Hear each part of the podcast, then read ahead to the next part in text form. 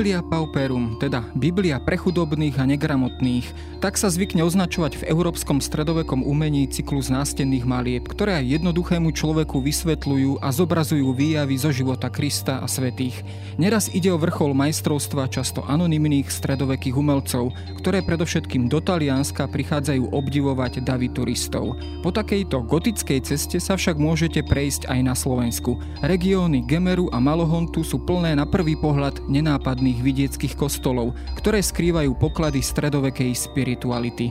Kalváriu s umúčeným Kristom, plačúcimi ženami i aniela, ktorý vynáša do neba dušu jedného z ukryžovaných lotrov.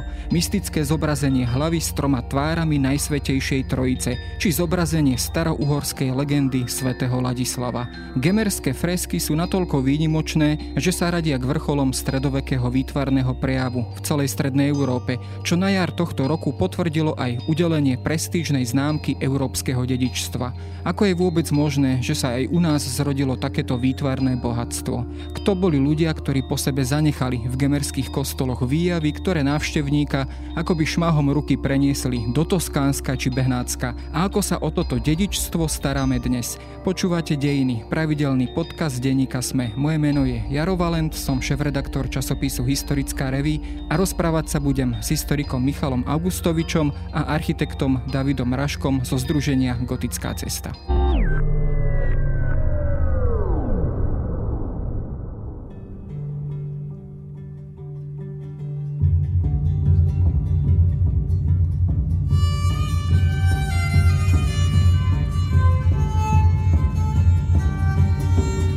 Rozprávame sa o regiónoch, ktoré sú možno dnes ako keby trošku bohom zabudnuté, predovšetkým teda e, južné regióny Slovenska alebo východné a južné regióny Gemer, Malohond. Akým spôsobom sa môžeme na tieto regióny pozerať v kontexte stredovekého Úhorska? Boli to regióny bohaté aj vďaka objavu a ťažbe e, rúd a prečo sa práve akéto bohatstvo sústredilo práve do takýchto regiónov? tak e, v podstate si to už čiastočne popísal, že je to aj tá ťažba nerastného bohatstva týchto vzácných rúd, ale treba si uvedomiť aj to, že ten región, keď dnes ho vnímame ako hraničný región, je kde si na periférii kde si na samých hraniciach s Maďarskom, tak kedysi to bol región v samom srdci Uhorska. Takže aj tá situácia Gemera kedysi bola diametrálne iná od toho dneška. A jak si to popísal, že možno trošku zabudnuté kostoly, ono je to aj také trochu požehnanie toho, toho regiónu, že tie kostoly boli v dobrých, v istých dobách boli zabudnuté a tým sa aj zachovali tieto vzácne fresky. Neboli tie kostoly v podstate nejako dramaticky prebudované, zbúrané, nahradené novými, takže tie periódy zabudnutia tomu Gemeru striedavo aj pomáhajú. Ale keď by som sa vrátil ešte k tej tvojej otázke, že čomu vďačí región za to bohatstvo, tak áno, naozaj sú to tie nerastné bohatstva. Tam v podstate to nerastné bohatstvo bolo vždycky v súvislosti s tými našimi gotickými kostolmi a predtým románskymi je dobré asi začať rodom Bubekovcov a tam v podstate začína nejaký taký veľký rozvoj Gemera, kedy sa tam začína rozvíjať tá ťažba, prichádzajú aj nemeckí hostia, e, Bubekovci získavajú privilégia od panovníkov. Takže asi tam možno tak eh, hľadať tie, tie korenia a súvisí to skutočne s tým bohatstvom. Pokiaľ hovoríme o Bubekovcov, tak práve s nimi sa e, spája práve táto stavebná činnosť na Gemery. Ako také dva modelové kostoly sa spomínajú kostoly v Plešivci a v Štítniku. Akým spôsobom e, vlastne vznikali tieto kostoly? Boli naozaj tieto dva kostoly tie modelové, podľa ktorých vzniklo aj tých ďalších 21 kostolov, tak ako ich dnes počítame, keď hovoríme o gotickej ceste. A bola to určitá výsada alebo určité privilegium tohto aristokratického rodu postaviť si takýto kostol?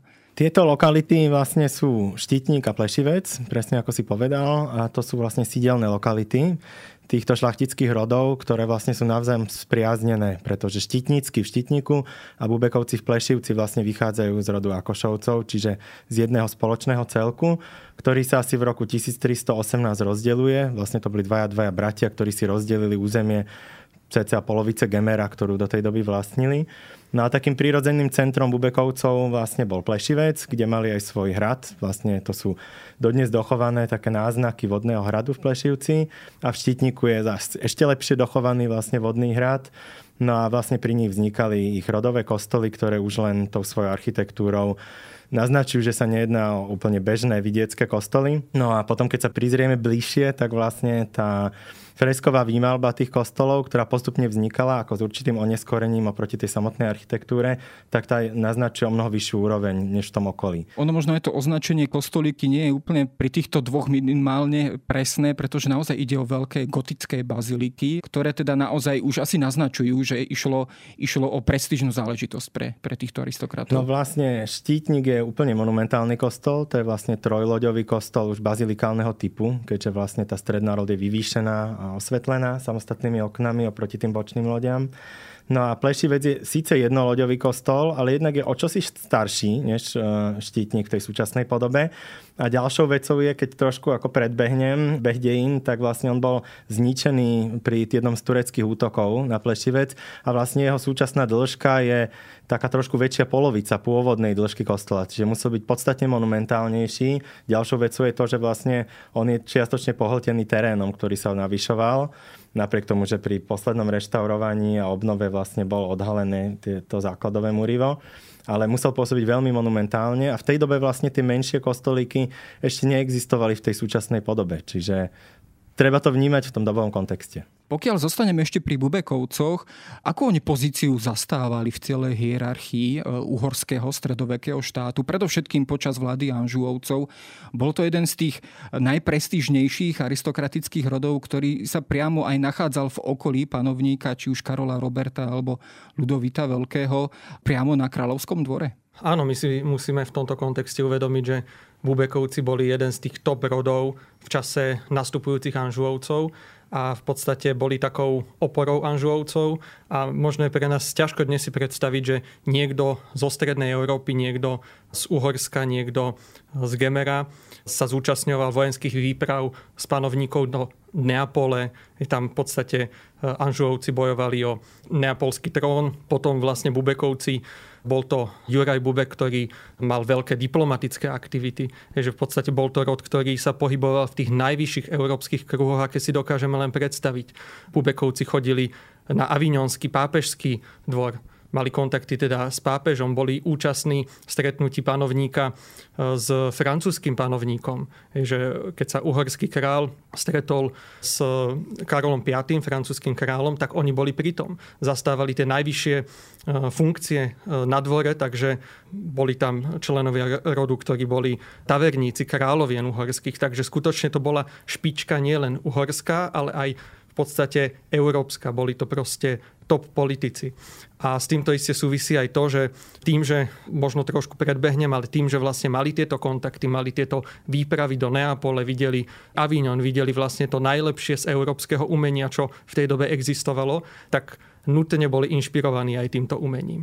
A v podstate aj, e, ako David spomínal, ten e, rodový kostol v Plešivci, ktorý bol vlastne takým prvým tým rodovým kostolom, tak tam práve vidno tieto vplyvy, ktoré e, si pravdepodobne Bubekovci či už doniesli z Talianska, alebo teda boli tam inšpirovaní tým vzácným umením, že tam v podstate je predpoklad, že tých umelcov priniesol priamo panovník. E, sú tam spojitosti e, s kráľovskou kaplnkou, takže tým, že oni boli blízko tomu kráľovskému dvoru, snažili sa ten kráľovský dvor do istej miery kopírovať, mať tiež, bola to aj otázka prestíže, samozrejme, že mať to najlepšie umenie, mať tých najlepších majstrov.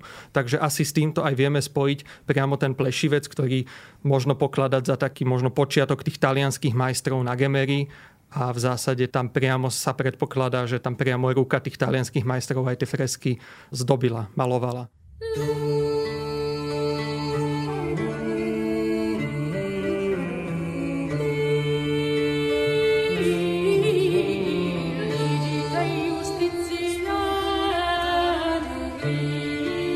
Pokiaľ sa na tie kostoly pozrieme z pamiatkarského hľadiska, ale aj umenovedného hľadiska.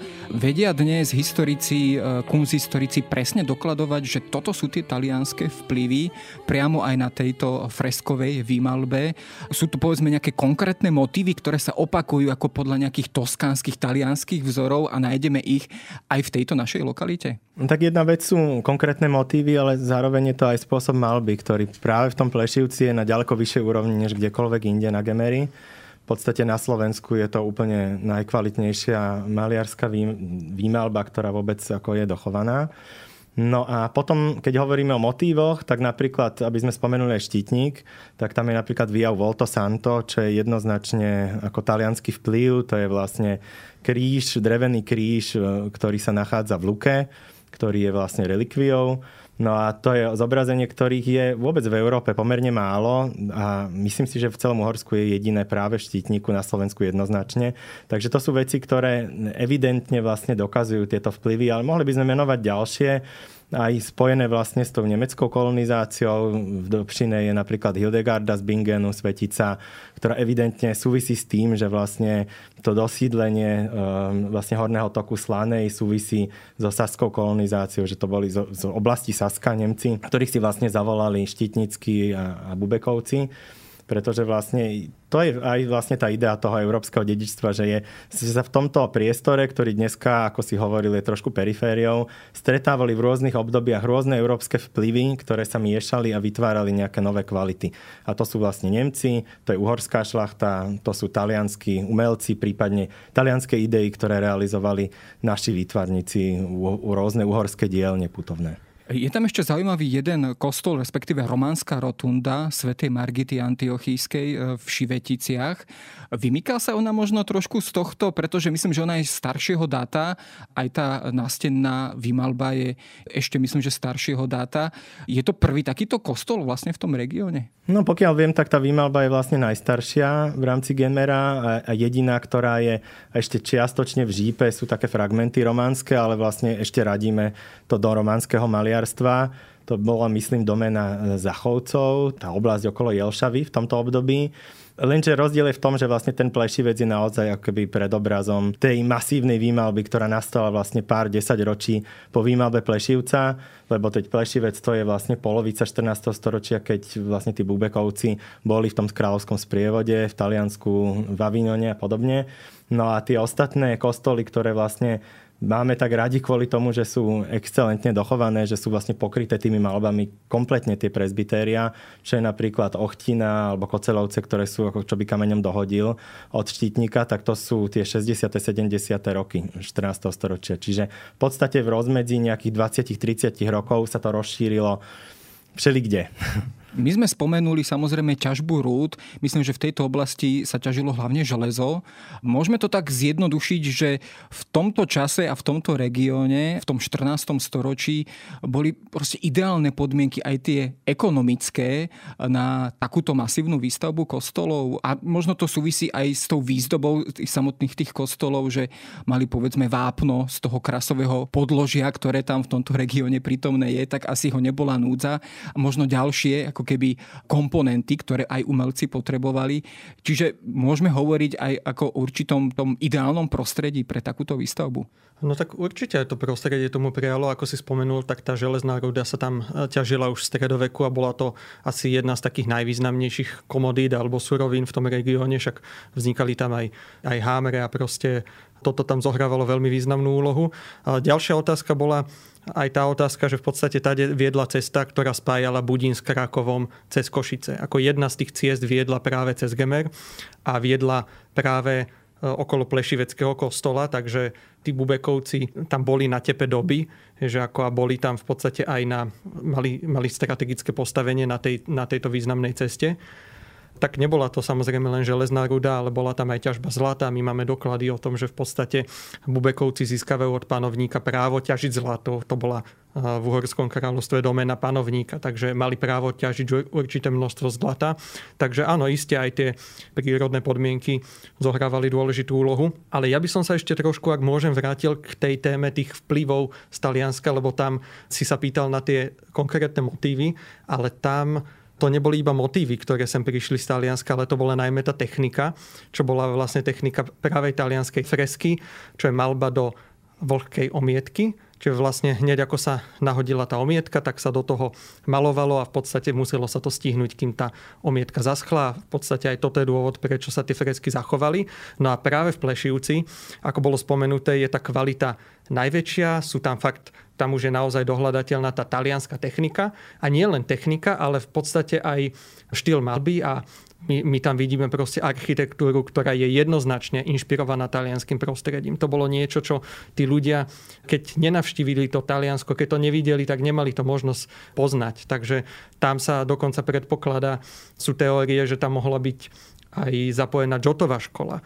Není to samozrejme jednoznačné, odborníci sa na tom nezhodnú, či je to skôr južné Taliansko, severné Taliansko ale, ale ako tie vplyvy sú tam evidentné z toho Apeninského polostrova. Takže nielen samotné tie motívy, ale fakt aj tá, tá technika. Ja som na začiatku spomenul pomerne dôležitý pojem Biblia Pauperum, teda akási Biblia pre chudobných. Práve toto zobrazovanie, či už zobrazenie života Krista, ale aj zo života svetých, práve týmto spôsobom, teda touto výmalbou v kostoloch, ako vlastne zohrávalo úlohu v bežnom živote, aj v, v takom tom duchovnom živote stredovekého človeka. Bol to vlastne jediný spôsob, ako aj podať písmo sveté obyčajnému človeku, negramotnému, chudobnému stredovekému človeku človeku. Plnilo to práve primárne túto úlohu? No, je to jedna z teórií, pretože my vlastne k tomu nemáme úplne pramene, akým spôsobom vlastne fungovali tie malby v dobe, keď existovali, boli zatreté ešte vlastne v renesancii s príchodom reformácie, čiže zrejme od 16. poťažmo 17. storočia už boli zakryté.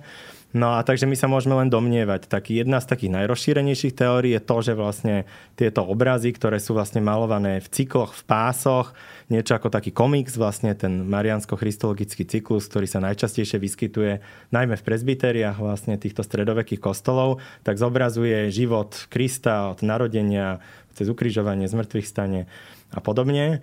No a že vlastne mohol e, zobrazovať e, ten príbeh Biblie pre negramotných ľudí. No a v dnešnej dobe zase vyvstávajú nové pohľady na to, že do akej miery naozaj boli schopní tí jednoduchí negramotní ľudia si tú Bibliu vlastne čítať pomocou tých obrazov, či bola vlastne nejako interpretovaná. Mohla byť interpretovaná vlastne v prostredí vzdelaných vrstiev, treba z mešťanských v neskoro stredovekom období. A ešte ďalším celkom zaujímavým e, motívom ktorý som sa dočítal, je ten, že vlastne teda v niektorých kostoloch, v ktorých vidíme nie celé cykly, ale vlastne také ako nahodilé zobrazenia, na, v tomto prípade napríklad Rákož je veľmi zaujímavý, že severná stena lode je pokrytá takými jednoduchými celkom obrazmi, ktoré navzájom na seba nenadvezujú. Takže vlastne to boli donátori týchto malieb, ktorí mohli byť zapojení vlastne v tej ekonomickej štruktúre toho banického prostredia, ktorí si objednávali tieto výmalby do toho sakrálneho priestoru a tým vlastne nejak zväčšňovali tú svoju osobnosť e, na mieste, ktoré malo tú vrcholnú posvetnosť. To je vlastne veľmi podobný princíp, aj keď neskorší, je celkom ako zaujímavá téma tzv. magických jamiek, ktoré vlastne dokazujú tú posvetnosť tej matérie toho kostola, že v mnohých kostoloch na Slovensku, však na Gemeri ich je viacero, ale nie je to len výsadov Gemera, vidíme vlastne v tých kamenných prvkoch, osteniach, portáloch alebo v rôznych nikách napríklad, vidíme jamky, ktoré evidentne sú vlastne vydlabávané tým antropogénnym vplyvom, že niekto proste do toho miesta neustále štúral prstom tú, tú hmotu vlastne využíval. Možno v mágii, možno nie. Opäť o tom nemáme žiadny doklad.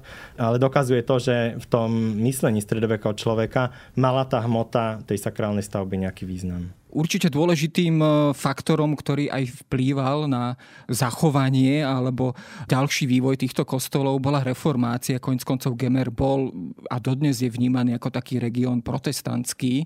Bolo možno aj šťastím, alebo paradoxne bolo šťastím, že tieto kostoly, myslím, že väčšina z nich je vlastne dnes kostolmi evangelickej cirkvi, že vlastne tie steny boli zabielené, tak ako to v protestantských kostoloch býva, že bolo vlastne šťastím, že aj týmto spôsobom boli tieto nástené malby uchované? Áno, tak určite to bolo šťastím, že vďaka tomu sa nám tie nástené malby zakonzervovali, ale tiež ono v týchto historických otázkach je veľmi často dôležité byť nie taký veľmi striktný, lebo aj e, máme príklady, kedy tie kostoly boli protestantské a vieme, že tam aj v tom čase, keď boli tie kostoly protestantské, tie fresky boli. Zachovali sa na nich napríklad nejaké nápisy z obdobia, keď ten kostol mal byť protestantský. Takže prechod kostola na protestantizmus nemusel nutne znamenať, že hneď boli tie fresky zabielené. Ale iste to s tým súvisí, že sa, sa tie fresky zachovali a zachovali sa aj vďaka tomu, ako už bolo spomenuté, že tým, že v období osmanských bojov toto bolo také hraničné pásmo s osmanskou ríšou, tie kostoly mnohé aj majú na veži polmesiac, to sa zvykne interpretovať tak, že aby tie kostoly voči osmanským vojakom pôsobili priateľsky, aby to nepôsobilo ako nejaké nepriateľské územie, tak preto tam boli umiestňované jedna z teórií. No a tak tým, že toto územie bolo pohraničné, bolo to územie, ktoré bolo také, také nestále, tak aj vďaka tomu tie kostoly sa hlavne nezbúrali a nenahrádzali sa novšími povedzme barokovými kostolmi, že, že tým, že to bolo podstate také neisté, neisté územie.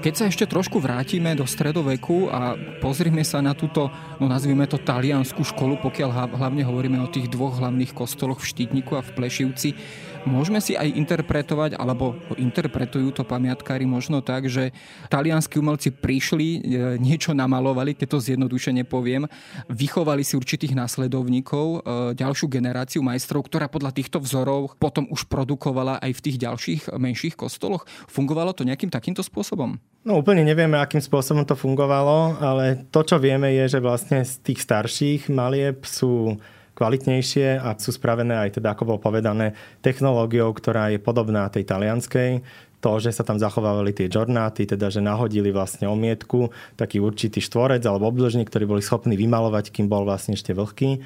To sú vlastne techniky, ktoré pri tých niektorých incitnejších alebo takých rustikálnejších malbách už nevidíme. No a tie sú častokrát aj mladšie, stále ešte je to vlastne to 14. storočie a predpokladáme vlastne, že to boli miestne dielne, ktoré vlastne boli putovné a ktoré nepôsobili treba len na Gemery. Ako veľmi podobné malby poznáme napríklad z Novohradu, kde boli odkryté. No a ešte jedným takým ako mýtom je aj to, že vlastne ten gemer, že špecifický výmalbou alebo freskami na rozdiel od iných regiónov. Ono tie, tie fresky sa nachádzajú všelikde v rôznych regiónoch. Pravdepodobne to bola relatívne bežná vec. Samozrejme, druhou otázkou je tá ich kvalita a tá jedinečnosť, ja neviem, konkrétnych zobrazení, ale ten gamer vlastne je jednoznačne jedinečný v tom, že sa dochovali v takej miere ako súbor nepoškodené v tej celej svojej štruktúre od toho centra až vlastne po tie bočné e, kostoly alebo nejaké filiálne kostoly tých farností. Keď si možno prejdeme niekoľko príkladov takýchto výzdob alebo výmalb z týchto kostolov, možno ktoré z nich e, sú naozaj výnimočné. Ja som spomenul v úvode pár príkladov, ale naozaj len v takom všeobecnom duchu.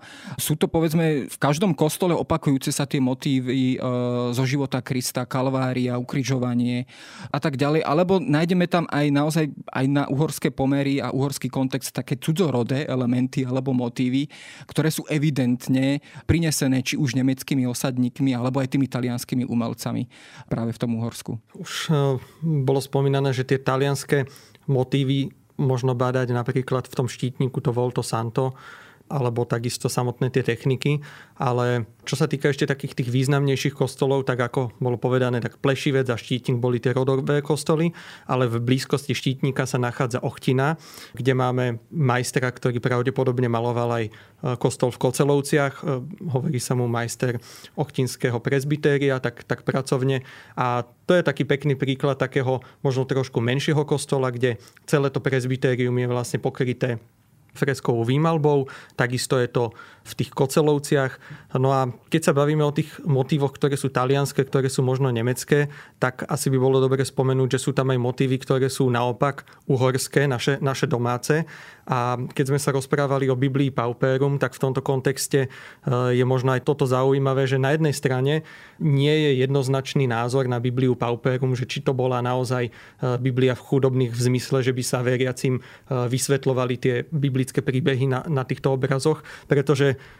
práve to presbytérium je miesto, kde si toto ťažko predstaviť. Že ťažko si predstaviť, že by sa veriaci nahrnuli do presbytéria a podrobne si sledovali e, výjavy, ktoré sú v presbytériu a ktoré sú možno aj v takej časti, ktorá je viditeľná len od oltára. Takže toto je trošku ťažko si predstaviť, čiže tam možno išlo aj o nejakú takú prestíž, mať vymalovaný ten kostol kvalitnými výmalbami.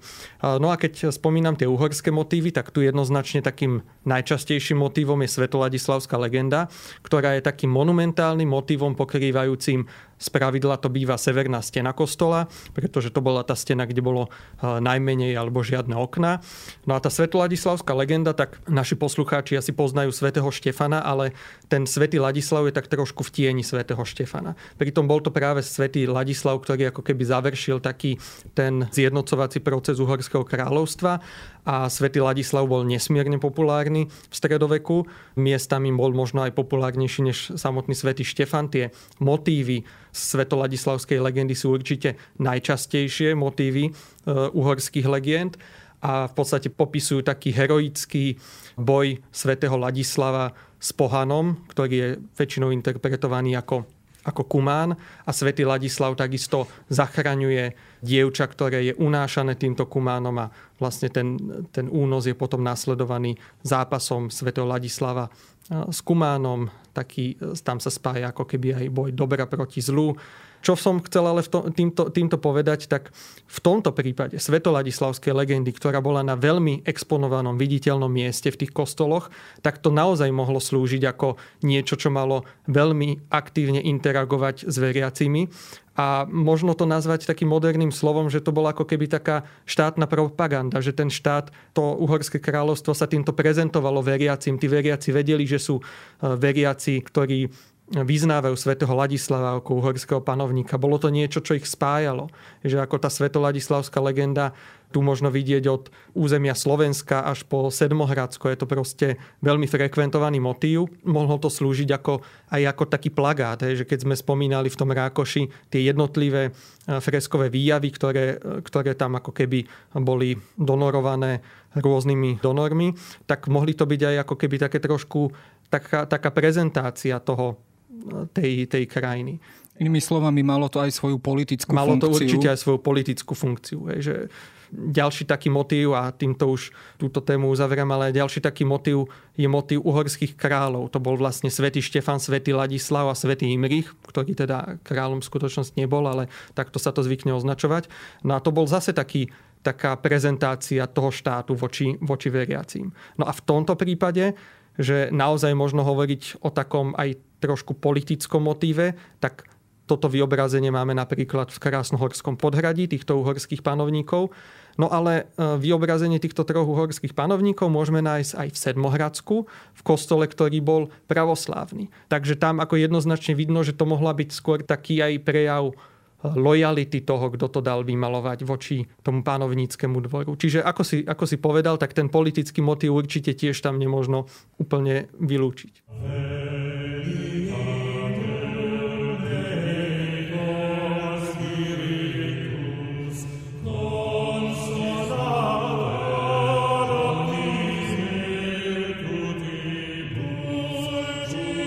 Trošku sa už dostávame do súčasnosti a na začiatok možno tohto okruhu sa spýtam, do akej miery máme zmapované celé toto dedičstvo, respektíve vieme dnes možno percentuálne alebo aspoň tak odhadovo povedať, že aký objem alebo aký rozsah e, týchto fresiek máme dnes odhalený, zdokumentovaný, zreštaurovaný prípadne a aký možno ešte stále čaká na svoj objav.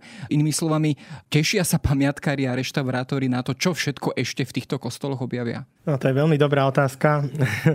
Ten e, rozsah, no povedzme, keď sa bavíme o otázke, čo všetko je odhalené, tak ja by som to odhadol, že asi tak možno 80-90% určite už odhalených je. V posledných rokoch prebiehali e, sondáže, pamiatkové prieskumy aj v takých zabudnutejších kostoloch. Najmä ten juh Gemera je trošku akoby perifériu v rámci tej kemerskej periférie.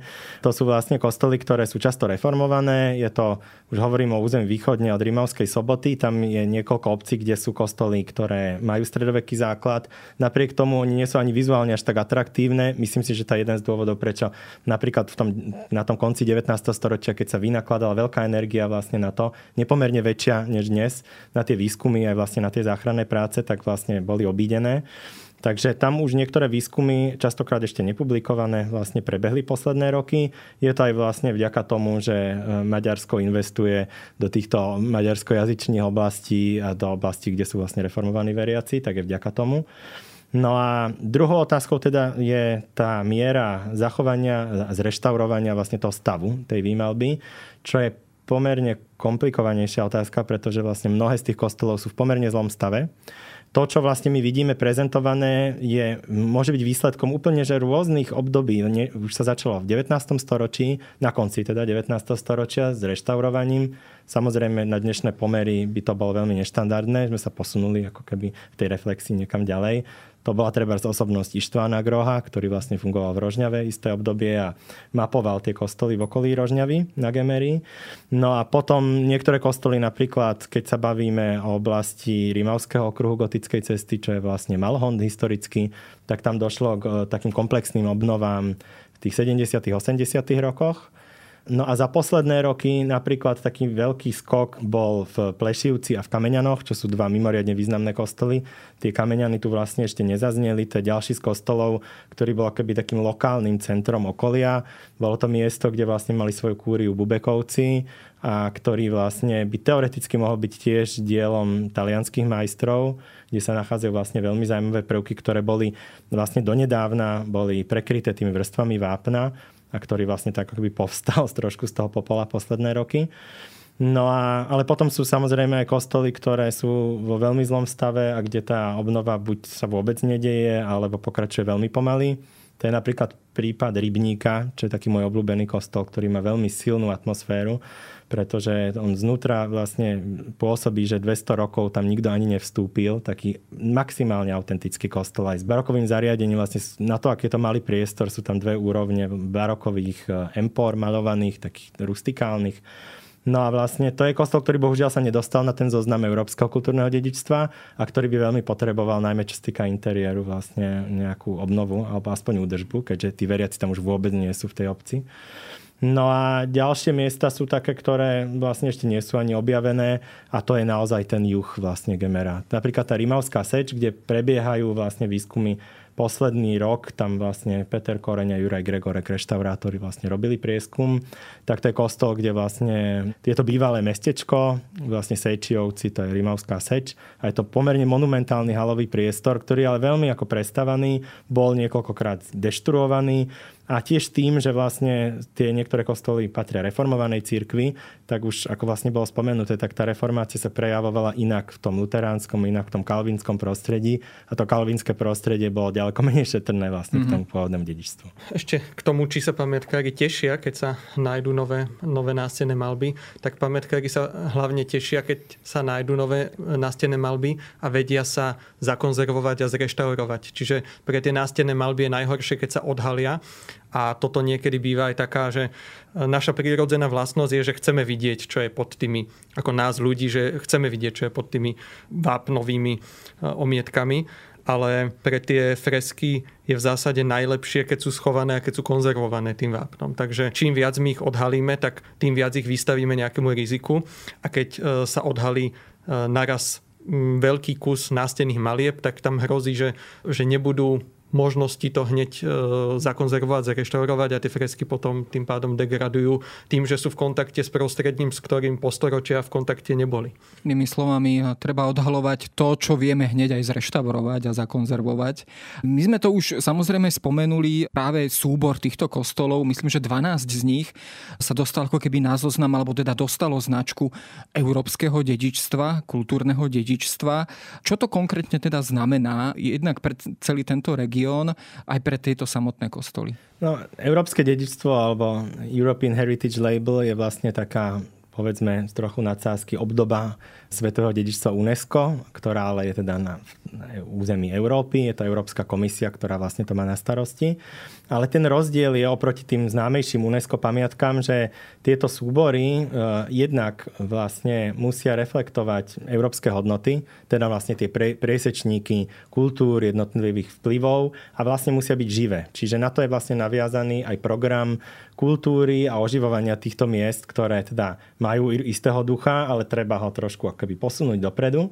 Teda nejedná sa len vlastne ako keby o mŕtve stavby, ale tie aktivity vlastne na to musia byť naviazané. No a tým pozitívom udelenia tejto značky, ktorá je mimochodom prvá na Slovensku, e, majú napríklad archeologická lokalita Karnuntum, tu v blízkosti Bratislavy. Na Slovensku to nebolo nič doposiaľ.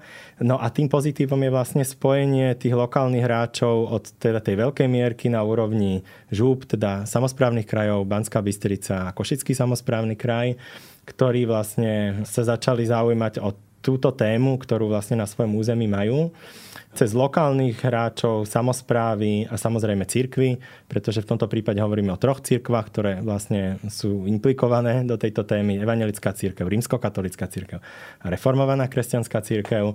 No a to spojenie vlastne aktivít týchto hráčov môže generovať oživenie týchto miest a vlastne aj to všeobecné povedomie o tom, že nejaké veľmi veľké, celkovo vlastne v európskom meritku veľké hodnoty sa na Gemery nachádzajú. No vy, e, ako som aj spomenul, ste zo združenia Gotická cesta. Práve toto združenie sa snaží jednak aj propagovať toto kultúrne dedičstvo, ale ako som aj vyrozumel z vašej e, webovej stránky, tak e, je to trošku aj taký sprievodca alebo radca pre návštevníka tohto regiónu.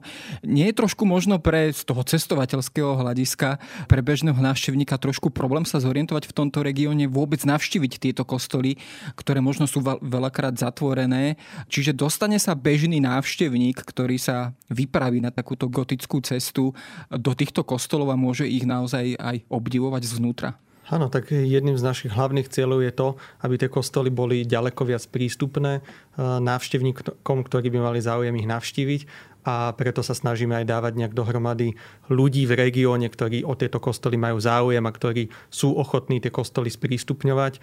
Pri kostoloch je trošku ťažké, ak nie sú veľmi aktívne využívané, zabezpečiť nejaký taký denný režim, aby boli otvorené ako múzeum v nejakom väčšom meste. Takže toto sprístupnenie kostolov väčšinou stojí na jednotlivcoch, ktorí fungujú na nejakých telefónnych číslach, dá sa s nimi ideálne dopredu dohodnúť nejakú, nejakú obhliadku a teda veľmi ochotne kostol ukážu. No a tak my sa snažíme tiež, ako si spomenul našu webovú stránku, tak tam sa snažíme, aby tie informácie pre návštevníkov boli dostupné, aby vlastne to malo nejaký taký systém. A preto, aby to malo nejaký systém, tak sme pár rokov dozadu začali s tým, že sme vyrobili mapu kostolov na gotickej ceste, ktorá má byť takým ako keby vhodným sprievodcom, ktoré tie kostoly sú tie možno najvýznamnejšie, kde sú možno také tie najhodnotnejšie umelecké diela. No a takisto, aby tie kostoly boli prístupné aj pre zahraničných návštevníkov, tak e, tieto mapy e, vydávame vo viacerých mutáciách. Takisto sme do viacerých kostolov umiestnili e, brožúry, ktoré teda poskytujú nejaké informácie k týmto kostolom. No a ďalším takým krokom je tá propagácia prostredníctvom podujatí. Každoročne organizujeme podujatia, kde tie kostoly sú e, vo vymedzenom čase otvorené prakticky od rána do večera. Je to spojené aj s kultúrnym podujatím, s kultúrnym programom.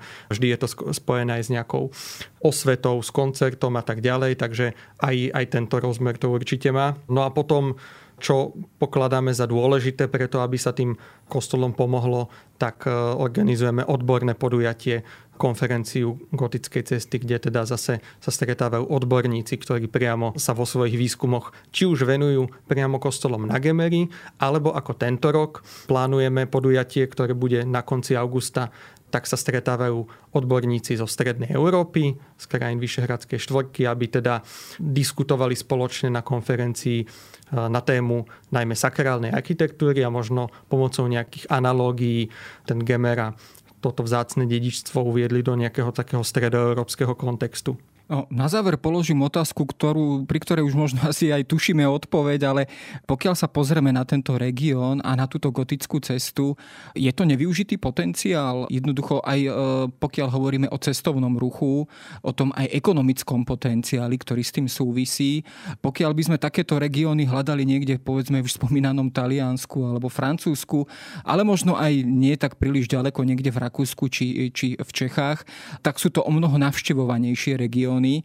Dopláca možno ten Gemer práve na tú svoju aj zemepisnú vzdialenosť, možno takú tú zabudnutosť aj v rámci Slovenska? Je to región, ktorý teda eh, trpí touto dvojsečnou zbraňou, že na jednej strane eh, sa tu zachovali veci vďaka tej odlúčenosti, tie posledné stáročia, v podstate od 18. storočia tam nebola nejaká výrazná konjunktúra ekonomická.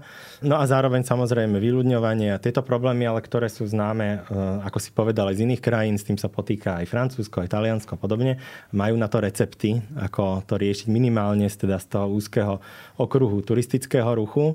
No a myslím si, že tá situácia sa mení posledné roky, minimálne teda keď hovoríme o, o architektúre, pamiatkách a stredovekej sakrálnej architektúre, tak v poslednej dobe je to stále skloňovanejšia téma. E, samozrejme ostáva pomerne veľkou otázkou, ako sprístupňovať tie kostoly, lebo to je vlastne otázka toho, ako nastaviť ten ekonomický model. Tu vlastne vkladám veľkú nádej do toho interesu tých e, samozprávnych krajov a vlastne tej politickej reprezentácie, ktorá vlastne to potrebuje zastrešiť. A na druhej strane vlastne presviečaní tých miestnych ľudí, ktorí častokrát sú oprávnene ako znechutení zo situácie svojho okresu, svojho regiónu a naozaj vlastne tej vysokej nezamestnanosti a podobne. A toho nezaujímujú vlastne centra o, o tieto ako keby periférie a o tom presviečaní, že naozaj tu majú veľké hodnoty, ktoré nie len, že sú zaujímavé pre odborníkov, ale sú aj vizuálne atraktívne e, pre kohokoľvek, pretože majú atmosféru, majú ducha, je tam nádherná príroda, je tam nádherný zachovaný vidiek so svojou pôvodnou štruktúrou, urbanizmom, tak ako to vlastne nie je už nikde inde na Slovensku. V podstate Gemer, Malohond, čiastočne Novohrad, to sú vlastne tie najautentickejšie oblasti Slovenska.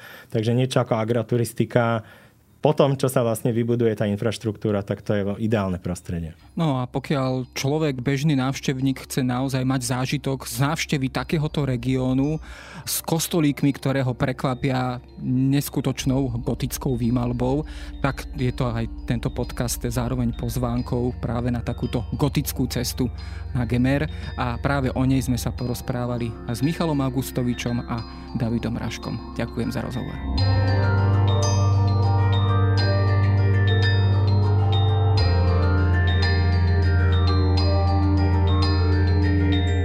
To je na dnes všetko. Počúvali ste Dejiny, týždenný podcast denníka Sme a historickej reví. Podcast Dejiny vychádza každý týždeň v nedelu. Prihláste sa na jeho odoberanie vo svojej podcastovej mobilnej aplikácii na platformách Google Podcasty, Apple Podcasty alebo v službe Spotify. Všetky diely nájdete aj na adrese sme.sk lomka dejiny alebo historickareví.com. Ak sa vám podcast páči, môžete ho ohodnotiť. Ak mi chcete poslať pripomienku, môžete sa pridať do podcastového klubu denníka Sme na Facebooku alebo mi poslať mail na adresu jaroslav.valent zavináč petitpress.sk.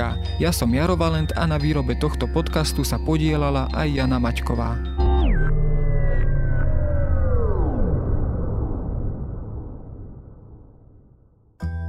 Som Jana Maťková a v denníku SME pripravujem spolu s mojimi kolegyňami a kolegami denný podcast Dobré ráno.